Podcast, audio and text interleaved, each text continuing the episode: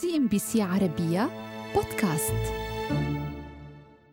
الخميس الأسود، ذلك اليوم الذي ابتدأ في صبيحة الرابع والعشرين من أكتوبر من عام ألف وتسعمائة وتسعة وعشرين، عندما سارت حشود من الأمريكيين في شوارع نيويورك تجاه وسط المدينة إلى منطقة وول ستريت. وقفوا يتأملون كارثة على وشك الحدوث. بدأ حبس الأنفاس يتصاعد في الجلسة السابقة بسبب تراجع داو جونز بأكثر من أربعة بالمئة. وفي وقت سابق من ذات الشهر رصدت الصحف تراجعات في الأسهم في أيام الثالث والرابع والسادس عشر، لكن طمأنة كبار المستثمرين هدأت من قلق وهواجس الناس، ولم يتوقع أحد أن القادم سيكون كارثياً. بالوصول إلى الرابع والعشرين من أكتوبر بدأ المستثمرون القلقون بيع الأسهم المبالغ بأسعارها بشكل جماعي، مما أدى إلى انهيار البورصة التي سجلت عمليات بيع قياسية اقتربت من ثلاثة عشر مليون سهم، وهذا يمثل ثلاثة أضعاف حجم التداولات المعتادة. بعد الخميس الأسود حاول رؤساء العديد من البنوك في نيويورك غرس الثقة من خلال شراء حجم كبير من الأسهم الممتازة بأسعار أعلى من السوق. تسببت هذه الإجراءات في ارتفاع قصير يوم الجمعة، لكن سرعان ما استؤنفت عمليات البيع المذعورة يوم الاثنين. وبعد خمسة أيام، وفي التاسع والعشرين من أكتوبر تشرين الأول أو الثلاثاء الأسود، سجلت البورصة بيع أكثر من ستة عشر مليون سهم.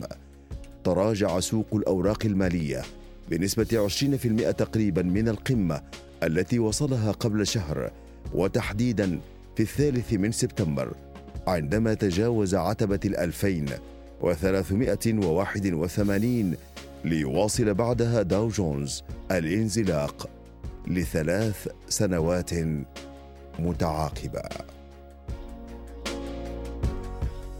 في منتصف نوفمبر كان أكثر من ثلث قيمة السوق المالية قد تبخر، ومع تلاشي ثقة المستهلكين في أعقاب انهيار البورصة تراجع الإنفاق والاستثمار، ما أدى لتباطؤ الإنتاج في المصانع وغيرها من القطاعات. وبدأت الشركات والمصانع في تسريح عمالها، تهاوت الأجور بشكل كبير، وانخفضت القدرة الشرائية للمجتمع بشكل عام. انتشرت موجات الانهيار عبر المحيط الأطلسي إلى أوروبا، ما تسبب في أزمات مالية أخرى مثل بودين كريدت، أهم بنك في النمسا، في عام ألف وتسعمائة وواحد وثلاثين. ضربت الكارثة الاقتصادية القارتين بكل قوتها. يتفق معظم المؤرخين والاقتصاديين على أن انهيار سوق الأسهم لم يكن إلا واحدا من مجموعة عوامل تسببت بانكماش دام لأكثر من عقد من الزمان. ففي عشرينيات القرن الماضي التي عرفت بالصاخبة، توسع اقتصاد الولايات المتحدة بسرعة كبيرة، وتضاعف إجمالي الثروة الوطنية أكثر من مرة خلال الفترة ما بين ألف وتسعمائة وعشرين و ألف وتسعمائة وتسعة وعشرين. لكن الرئيس الأمريكي هاربرت هوفر كتب في مذكراته أن السبب الأساسي للكساد الكبير هو الحرب العالمية الأولى التي امتدت بين ألف وتسعمائة وأربعة عشر و ألف وتسعمائة وثمانية عشر. قبل عام ألف وتسعمائة وأربعة عشر كان الناس والبضائع والأموال يعبرون الحدود البحرية. كانت المصانع الأوروبية تنتج لطبقة المهاجرين إلى العالم الجديد، لكن الحرب عطلت تلك المنظومة، ولم تستعاد حتى بعد أن وضعت الحرب أوزارها. بدأت أمريكا منذ عام ألف وتسعمائة وتسعة عشر المطالبة بسداد ديونها. طبقت التعريفات على البضائع الواردة في عامي ألف وتسعمائة وواحد وعشرين و ألف وتسعمائة واثنين وعشرين، وبدأت بلاد أخرى تحذو حذوها. بعد كساد قصير عاد الاقتصاد الأمريكي للتعافي في ألف وتسعمائة وواحد وعشرين. تعاظم إنتاج البضائع مما زاد من مستويات الدخول، تضخمت مديونيات الأسر، وتهافتت على شراء السلع المعمرة والكمالية.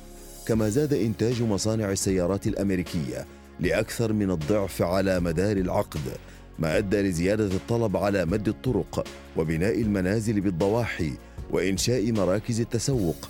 غالباً ما كان المال المقترض يأتي بتكلفة باهظة إلى حد وصول سعر فائدة تقسيط شراء سيارة جديدة إلى ثلاثين بالمئة تقريباً.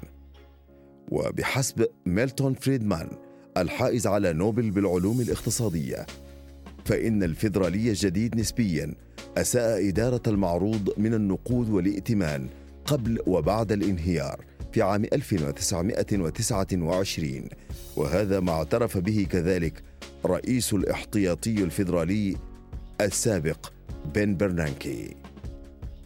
وكان سوق الأسهم المتمركزة ببورصة نيويورك مسرحاً للمضاربات المتهورة، حيث ضخ الغالبية من الأمريكيين مدخراتهم.